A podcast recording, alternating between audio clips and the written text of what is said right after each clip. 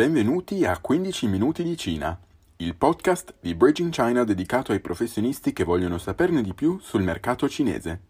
Benvenuti a questa puntata, io sono Tina e oggi siamo con Alessia Paolillo, Alessia in Progress su Instagram. Ciao Alessia, come stai? Ciao Tina, grazie mille per l'invito, sto benissimo e sono contentissima di essere qui con voi oggi. Oggi è il 4 maggio e in Cina si celebra la Qingyinzhe, ovvero la festa dei giovani. Proprio questa tematica è dedicata a questa puntata, per cui abbiamo come nostra ospite Alessia, che è un'esperta di politica e società cinesi. Una novità circa questa festività è il fatto che dal 2019 fa ponte con il primo maggio, che è la festa dei lavoratori, per dare qualche giorno di ferie in più ai lavoratori e agli studenti cinesi. Perché proprio nel 2019 questo cambiamento e qual è stato il motivo che ha spinto il governo verso questa decisione? Per capirlo direi che possiamo iniziare a parlarne con Alessia partendo dal racconto dell'evento storico legato a questa celebrazione che ha luogo appunto il 4 maggio 1919, quando oltre 3.000 studenti universitari scesero in piazza Tiananmen per protestare.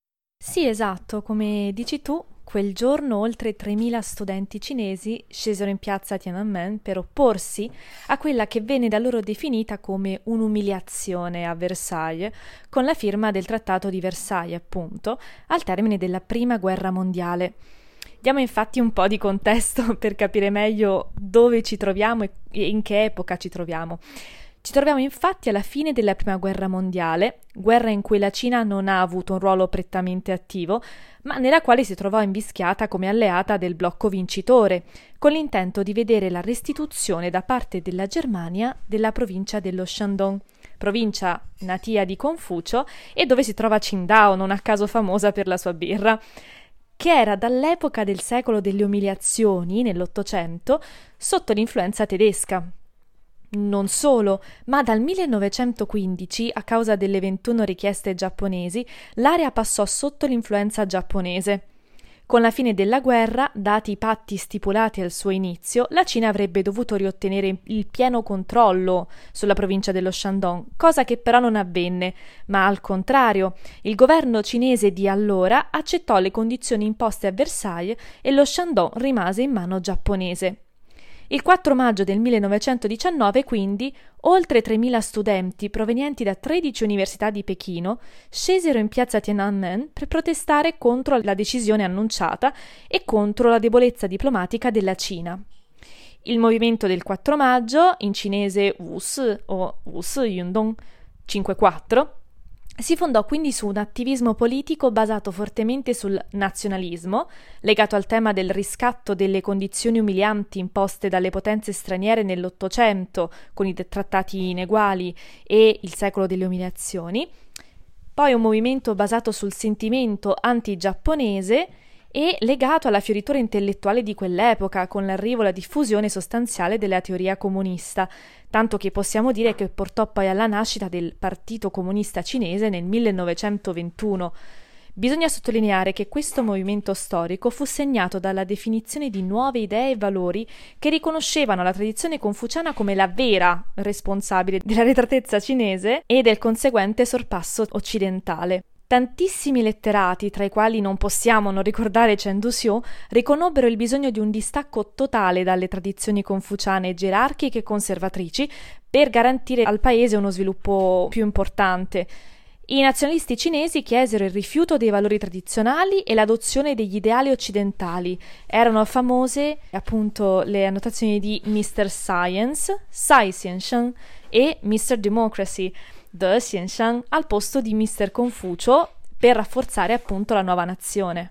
Cerchiamo allora di capire come il Wus Yintong si inserisca all'interno della narrazione del PCC. Come si festeggia questa ricorrenza oggi e quali sono gli elementi e i valori che vengono messi in luce da questo evento storico nello sforzo narrativo di rendere il Partito Comunista Cinese l'unica via per poter raggiungere il ringiovanimento della nazione, che quindi deve avvenire all'interno dell'ordine costituito.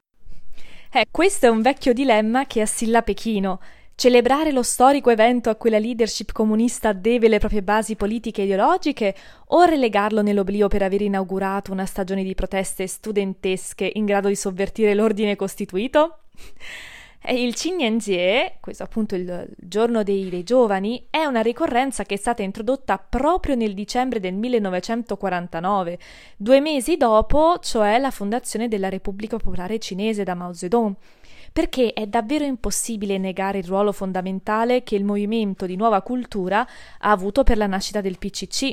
Il valore sul quale ad oggi viene fatta moltissima leva è quello del nazionalismo, che ha caratterizzato il movimento del 1919 e, citando testualmente, i giovani devono connettere le loro aspirazioni individuali al ringiovanimento della nazione e al socialismo con caratteristiche cinesi. E questo è quello che ha detto Xi Jinping vicino alla data del centenario del movimento tre anni fa. Infatti nel 2019 si è festeggiato il centenario del movimento del 4 maggio e da allora, come dicevi giustamente tu all'inizio, è stato unito alla festa dei lavoratori del primo maggio con questo ponte lungo che quindi verrà eh, utilizzato da molti cinesi in viaggio a scoprire le meraviglie del paese o all'estero se e quando possibile. Quindi il nazionalismo e il patriottismo della gioventù cinese sono l'elemento chiave di questa ricorrenza, insomma. Come si collega questo evento al PCC, che ricordiamo è stato fondato nel 1921 e vede quest'anno il ricorrere del proprio centesimo anniversario? In che modo far leva sul Wus Yuntong e sui giovani può essere strumentale alla legittimazione del Partito Comunista Cinese? Allora, la commemorazione del movimento e dei suoi obiettivi deve fare i conti con l'incompatibilità ideologica della Cina di oggi di Xi Jinping. Il partito esalta il movimento come un evento chiave per la diffusione del comunismo nel paese, ma allo stesso tempo ha selezionato nel tempo gli elementi legittimati, come abbiamo già visto, per celebrare l'evento. La Cina di Xi acquisisce legittimità proprio dal passato e da tutti quei valori contro i quali il movimento aveva manifestato. Pensiamo per esempio al pensiero di Confucio. La Cina di oggi, infatti, attinge generosamente alla tradizione cinese confuciana come antidoto contro influenze esterne potenzialmente destabilizzanti.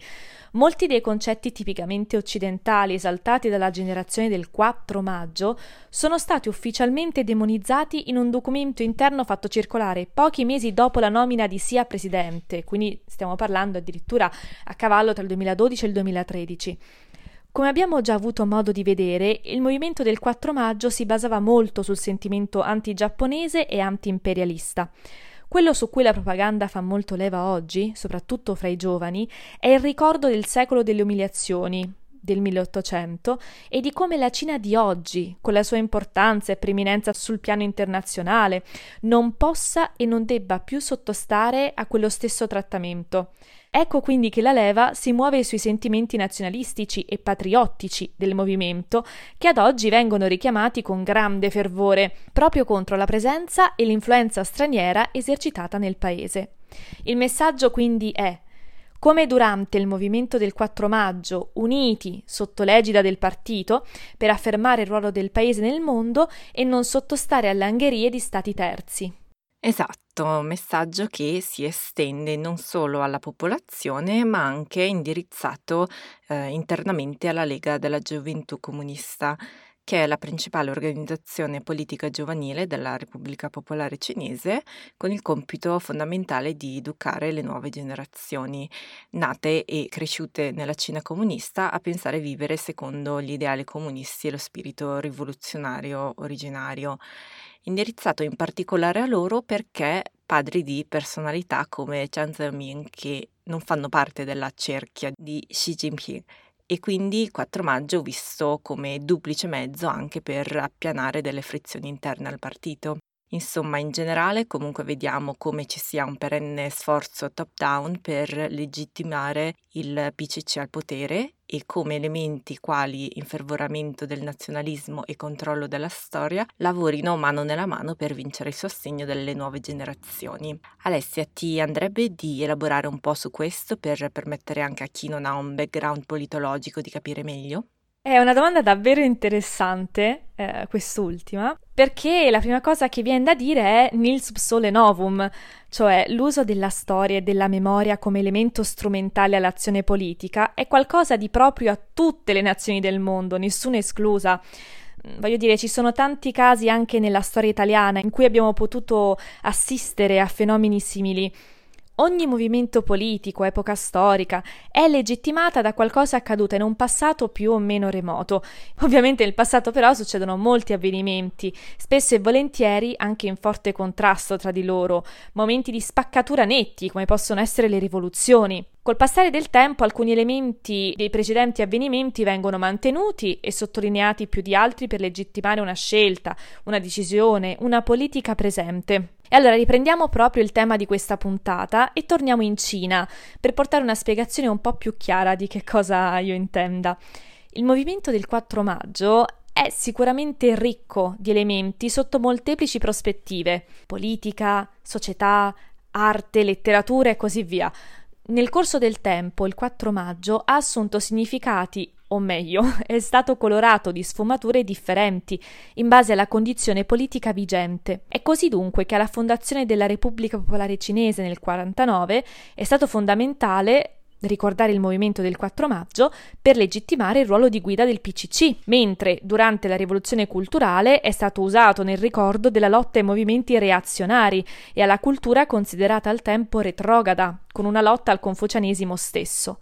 Ad oggi, invece, essendo il confucianesimo rientrato in pieno diritto nella dialettica politica del paese e del vigente governo, non può più essere l'elemento cardine con il quale ricordare il movimento del 4 maggio, ad oggi le esigenze politiche di affermazione interna ed esterna del paese richiedono un'attenzione particolare all'amor di patria. Ecco dunque che del movimento del 4 maggio ricordiamo soprattutto il sentimento nazionalista, che effettivamente lo ha caratterizzato, però insieme a moltissimi altri elementi.